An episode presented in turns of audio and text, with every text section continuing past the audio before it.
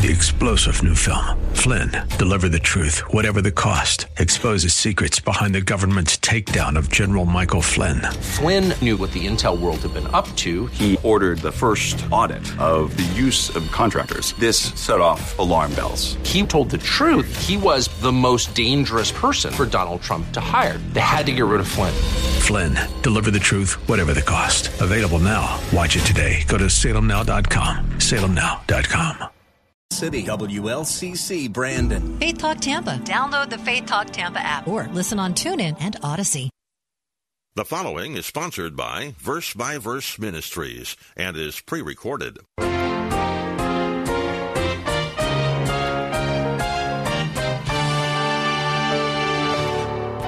Not too long ago, uh, someone visited our church and told one of our elders after he heard a message that I gave that he thought that repentance was only for believers. He said it is not for the unsaved.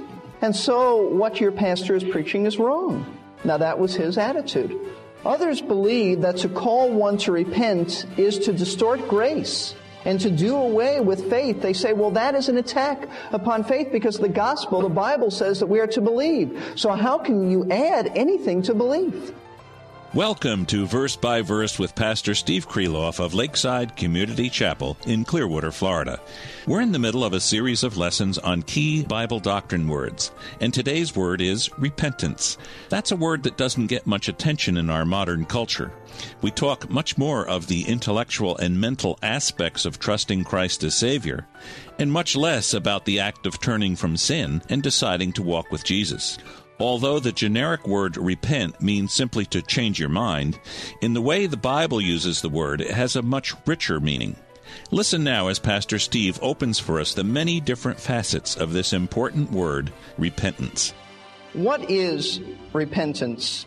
It's important that we understand. It's the really one message above all other messages that the Lord Jesus Christ preached. While there were a lot of things that he taught, his message to the multitudes primarily was repent, for the kingdom of God is at hand. In fact, that's how he began his ministry. Remember, John the Baptist came preaching in the wilderness, and his message was what? Repent, for the kingdom of God is at hand. The kingdom of God is about to arrive. It's in our midst.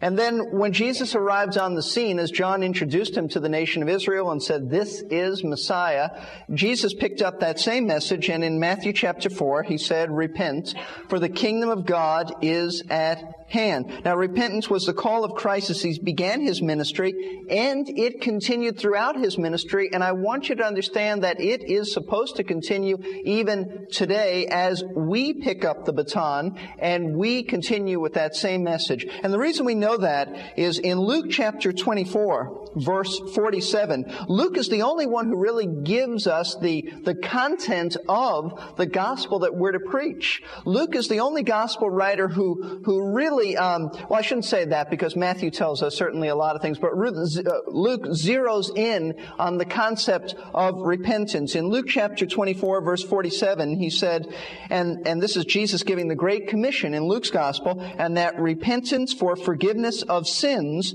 should be proclaimed in his name to all nations, beginning from Jerusalem. So the heart of our message is repentance for forgiveness of sins. So he instructed his disciples to continue preaching repentance. The same message that he began with just continues now through us as we are to preach repentance for the forgiveness of sins. So the concept of repentance is extremely important.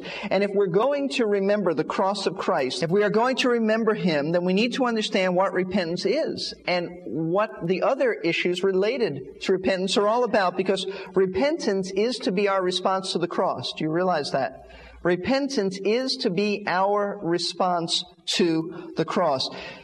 Jesus said in Luke chapter 13 that unless you repent, you will perish, he said. Repentance is the heart of the gospel.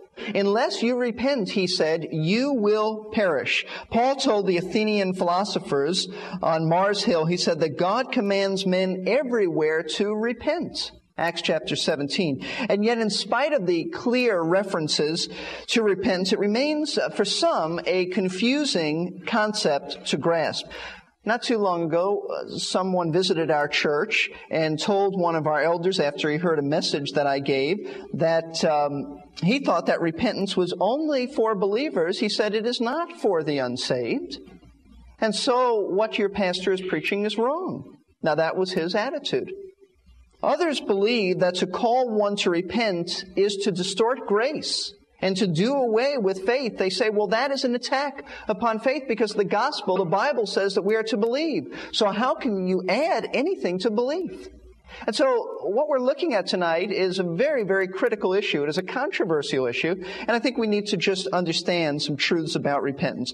Let's begin by looking at the first truth, the essence of repentance. By essence, I mean, what is the heart of repentance? When you clear everything away, what is the meaning of repentance? What is the definition? When we say that word repentance, what are we talking about? The Greek word is made up of two words, as are many words in the Greek language. It's a composite word, and it's made up of the word after and the word to understand. So literally it means afterthought or, or to think after. And that's why we come up with the definition of a change of mind. If you were to just look at the word alone, it means a change of mind. However, repentance is not simply a change of mind. It goes far beyond that. It is not simply an intellectual change of ideas about Christ and sin and self, and that's what some are saying. Some are saying it's just to change your opinion. That is not the way it's used in the Bible. It is not just a change of opinion. Nobody is saved because they simply change their opinion. It goes beyond that, and we know this by the way it is used in the New Testament. You never simply take a meaning of a Greek word by, by the etymology of the word or how the word has come down through the centuries. You have to see how it is used in the New Testament, or if it's an, a Hebrew word, how it's used in the context of the Old Testament. So you don't just take it and say, well, here's two words, we fit together, and this is what it means. You look at that, but you also look at the context. Now let me just uh, quote to you some of the leading Greek authorities and uh, what they have to say on how very clear the fact that repentance is not simply a new way of looking at things. It's not simply a change of mind. It's not simply a change of opinion. It is that, but it goes further.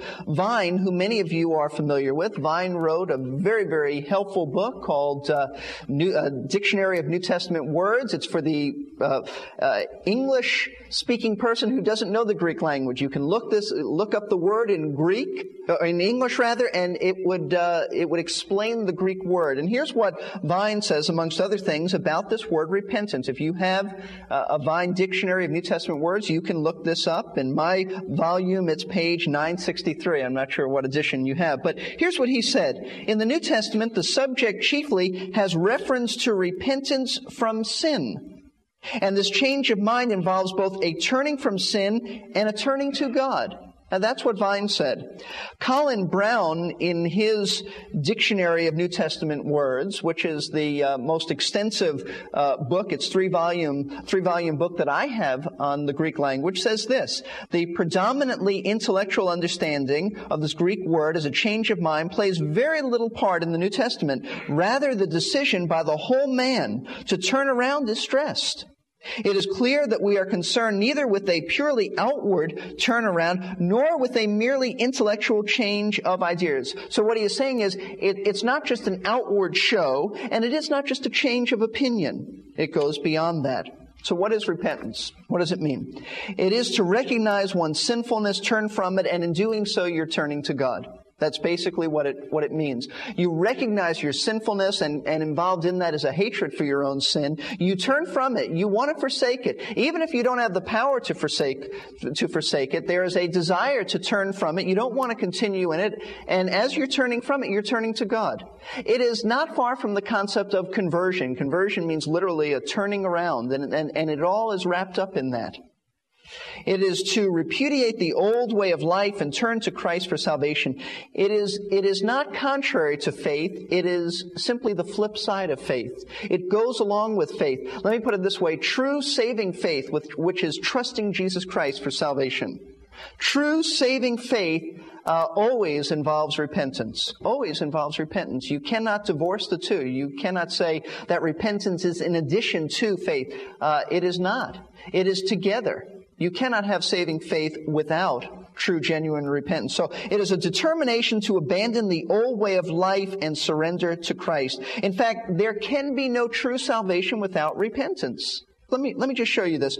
Mark chapter 2, verse 17. Jesus said, I am come to call uh, not the righteous, but sinners to repentance. Sinners to repentance. What was he talking about? He's talking about salvation. He's talking that he's called to come people, he was born into this world to call sinners, those who recognize their sin. He's calling them to turn from their sin. He's not just saying, I, would like these drunkards and prostitutes to have a change of mind about me and sin and self. He wants that, but he wants them to turn away from their old way of life and turn to him for the forgiveness of sin. Acts chapter 20, verse 21. We'll just look at a number of passages because the Bible is filled with them. Acts chapter 20, verse 21 the Apostle Paul is explaining to the elders of the church at Ephesus about uh, leaving them, and he says that uh, in verse 20, how I did not shrink from declaring to you anything that was profitable and teaching you publicly and from house to house. And here was his message, solemnly testifying to both Jews and Greeks of repentance towards God and faith in our Lord Jesus Christ. The point that I want you to see is that Paul is preaching the gospel, and part of preaching the gospel is that element of repentance towards God. Change your mind about God, change your mind about sin, turn from that sin because of that change of mind, all caught up in it, and faith in the Lord Jesus Christ. Repentance and faith. Repentance and faith. Now, there are a few things about repentance that we, we don't want to misunderstand. I don't want anyone to go from here saying, oh, Steve is teaching this. So let me explain where people have a problem with repentance and uh, what it is not. Okay? First of all, it is not a pre-salvation attempt to get one's life together before someone can come to Christ. That's what it is often thought of as, as sort of just reform your life, get it in order, and then you can come to Christ. No, that's salvation by works. That's not what the Bible teaches. It is not a pre-salvation reformation. No, it is a recognition that I'm a sinner and a hatred for my sin, a forsaking of it as I turn to Christ for deliverance. Why would I want to continue in my sin and come to Christ to save me? That, that doesn't make sense. You cannot think I'm going to continue in my sin and my and my lifestyle that is a violation of God's holiness, but I want Christ to save me. You would never want Christ to save you. If you want you to continue that way. Now that doesn't mean that you're going to repent of everything because uh, I believe if God showed us all of our sin at the moment of our salvation, we die of a heart attack. No one can handle it. No, you're just responsible to repent of what you are aware of, and He certainly will make us aware of it. That's why we, that's why the Bible speaks of the Holy Spirit convicting us. You're convicted to the point that you're aware of, of your sin because God wants you not only to be convicted of it, but to turn from it. So it is not a pre-salvation attempt, you know, like, oh, I'm going to get rid of this in my life and then Christ can accept me. No, that's, that's not true. That's not biblical. But it is right to say, I, I hate my sin. I see it for what it is. It's a violation of God's holiness. I don't want it anymore. Lord, I, I, don't have the power to have total victory uh, of it, but I, I hate it and I don't want to continue in it. That's repentance. And I want to trust Christ for deliverance. That's repentance. Secondly, it is not the same thing as sorrow. Sorrow. True repentance often is accompanied by sorrow, but it is not the same thing as repentance. Repentance and sorrow are not synonymous terms and concepts. Uh, let me give you an example that. Judas, the Bible says in Matthew 27 3, felt remorse. He felt sorrow for what he did. Did Judas repent? Absolutely not. No, absolutely not. No, you can feel sorry for your sin. You can feel sorry that you got caught. There are a lot of people who are very, very sorry that they got caught. They don't want to change their way of behavior. They don't want to change their lifestyle. They're just sorry for the consequences. They're sorry that they got caught. If they didn't get caught, they would have continued. If there were no terrible consequences, they would have continued. That is, is not repentance, but that is sorrow. A third concept that we often misunderstand. Repentance isn't the work of the flesh. It is not the work of the flesh, but it is God's gift to us. Because here's the argument sometimes. People will say, well, how can a dead man repent? You know, we're dead in sins and trespasses. How can a dead person ever repent? I would respond to that by saying, how could a dead person ever believe? How could we ever make any move towards Christ? And the answer is because it is not of the flesh. It is God's gift to us. Just as faith is a gift, and don't ask me to explain that. God gives us faith and He gives us repentance as a gift, and yet we have the responsibility to come to Christ. I, I have never reconciled that. I uh, don't even try anymore to reconcile that. It is just what the Bible teaches. He enables us to repent just as He enables us to believe in the Lord Jesus. Let's look at some verses that tell us that. Acts chapter 11 verse 18. Now, you don't want to get carried away with this to the point where you lose your zeal for evangelism. That's not what we're saying. We're, we're, we're, simply saying that it is the work of God that brings someone to repentance. It's not mustering up something within us. Acts chapter 11, verse 18. Now, some Jewish believers, when they heard this, that, that God was saving the Gentiles, they quieted down and glorified God, saying, Well, then, God has granted to the Gentiles also the repentance that leads to life.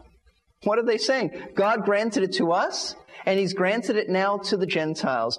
Granted, it is a gift that God gives. No one could repent on their own. Secondly, the examples of repentance. There are some examples in the Bible that we look at and we say, hey, these are illustrations of what repentance is. So if you want to know what, what repentance, how it actually works in a person's life, we have a New Testament example and we have an Old Testament example. First Thessalonians chapter 1 is the New Testament example. So why don't you turn there?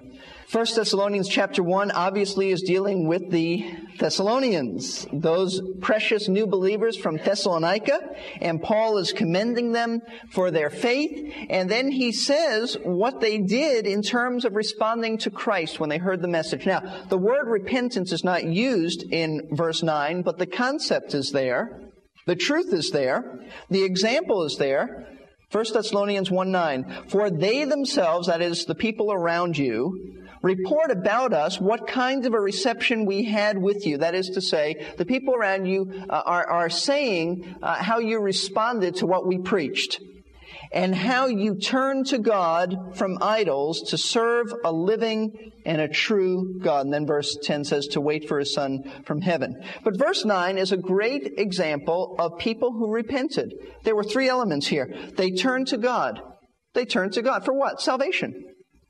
These Gentile former pagans turned to God for salvation. They also turned from their sin of idolatry. You see, they couldn't turn to God and keep idolatry. We hear about that. We hear people who work among the uh, the, the, Hindus, and uh, sometimes people will say, a Hindu will say, "I just added Jesus to my collection of gods." That's not salvation. No, you turn from the sin of idolatry to the living God. That's what they did. They turned to God, but they also turned from their sin of idolatry. And their intention was to serve God. You see, it was an attitude of surrender, an attitude of submission. They turned to God from idols to uh, serve the living and the true God. They had a change of mind, but it went beyond that. They turned and forsook their sin for Jesus Christ. That's the New Testament example. The book of Jonah is the Old Testament example. Remember, Jonah is called to, to preach to the Ninevites, that wicked city, that wicked people. And what was his message? Repent or else you'll be destroyed. Repent or else you'll be destroyed. And they did repent. Apparently it didn't last past one generation, but there was some type of repentance. Jonah chapter 3, verse 10. When God saw their deeds, that they turned from their wicked way. That's repentance. God saw, and the message was repent. God saw their deeds. He saw that they had turned from their wicked way. Then God relented concerning the calamity which He had declared He would bring upon them, and He did not do it. God saw their deeds, and God saw that they turned from their wicked way. That's an illustration, an example of repentance. They turned from their wicked way. They repented. And God promised that He would not bring destruction, and He didn't. So the essence of repentance is to turn from sin. The examples are the Thessalonians and the Ninevites and other Old Testament references. What's the evidence for repentance? That's the third truth that we want to look at. How do we know if a person has repented? Very, very important. As I said this morning, there are some who've been raised in Christian homes and they prayed a prayer when they were young and maybe they were baptized, and, and we, we, we want to believe that they have really trusted Christ. But what does the Bible say? The Bible never says that simply because a child or anyone for that matter prays a prayer, we know that they're saved. The Bible says that you have to see fruit. The Bible says that the evidence of repentance, of genuine salvation, is that there has been somewhere along the line a changed life. Yes, there may be seasons of carnality. Yes, there can be backsliddenness, but, but somewhere along the line there has to be a change of life in order to evidence repentance. And, and how do we know this? How do we know if they have really repented, repented because repentance is necessary for salvation? Let's look at Matthew chapter 3. This is so very, very important. Matthew chapter 3, verses 1 and 2. And you realize that Jesus and, and John the Baptist and the Apostle Paul and all the apostles were constantly dealing with false professions of faith. I mean, the book of First John is all about that. First John never uses the word repentance, but he does say, hey, if you think that you're saved, you got to look at your life. Because if you don't see some demonstration of godliness in your life, then don't deceive yourself. You're not a believer. James says the same thing. But Matthew chapter 3, verses 1 and 2. Now in those days, John the Baptist came preaching in the wilderness of Judea, saying, Repent, for the kingdom of God is at hand. Okay, let's look at verses 7 and 8. But when he saw many of the Pharisees and Sadducees coming for baptism, imagine that. The people who, who later hated him, and in fact hated him now, came for baptism. Notice what he said to them. He said, You brood of vipers. I mean, you, you group of snakes is what he's saying. You brood of vipers. Who warned you to flee from the wrath to come? You say, why would John say this to people who, who came for repentance? Because they didn't come for repentance. Verse 8, therefore bring forth fruit in keeping with your repentance. If, what he's saying is don't come as a hypocrite and say you've repented because there's no fruit in your life.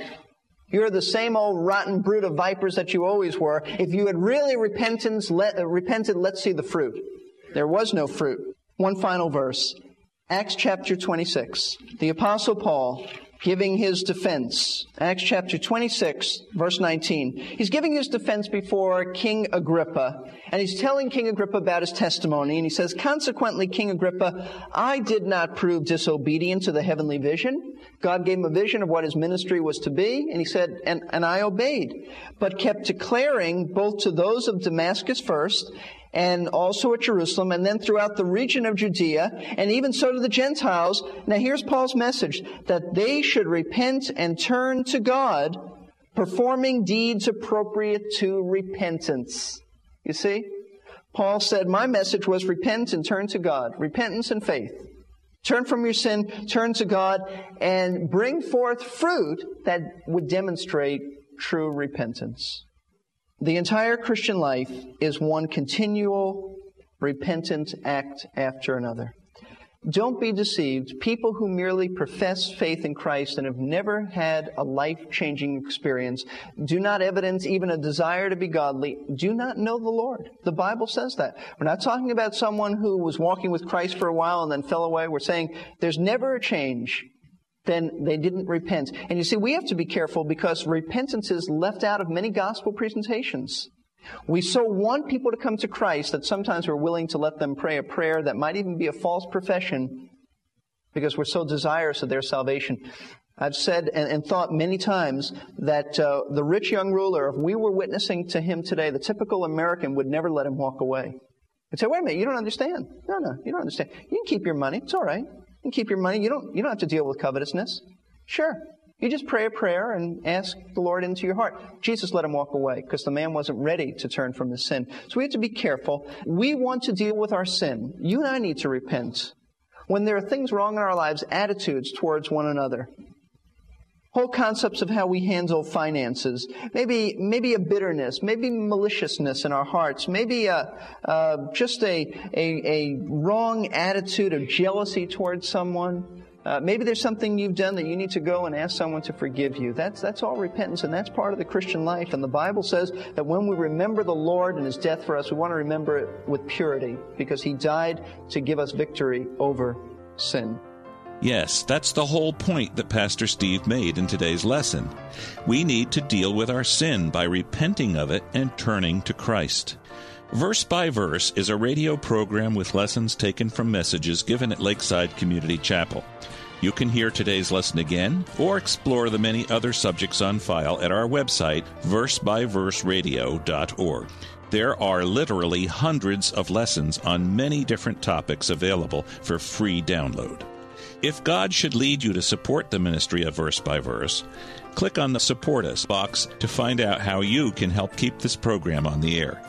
If you're in the area and would like to worship at Lakeside Community Chapel and hear more of Pastor Steve Kreloff's preaching, look up service times and other events on our website, lakesidechapel.com, or call the church office at 727 441 1714 for more information. We hope you can join us next time when Pastor Steve Kreloff continues in this series of studies on key Bible doctrine words. The next word in the series is security, which I'm sure means many different things to many different people. Pastor Steve will unpack for us what the Bible Three star general Michael J. Flynn, head of the Pentagon Intelligence Agency, knew all the government's dirty secrets. He was one of the most respected generals in the military. Flynn knew what the intel world had been up to. He understood its funding. He ordered the first audit of the use of contractors. This set off alarm bells. The explosive new documentary, Flynn, Deliver the Truth, Whatever the Cost, uncovers the facts behind this scandal. Flynn told the truth. He was the most dangerous person for Donald Trump to hire. I find out the worst enemy that I'm going to face in my life is right here in America. They took my assessment and they wanted me to change it. And I was like, I'm not changing it. They had to get rid of Flynn. With in depth interviews, archival footage, and never before seen personal records of the man behind the headlines. I just felt like I was drowning. Flynn, deliver the truth, whatever the cost. Available now. Watch it today. Go to salemnow.com. Salemnow.com.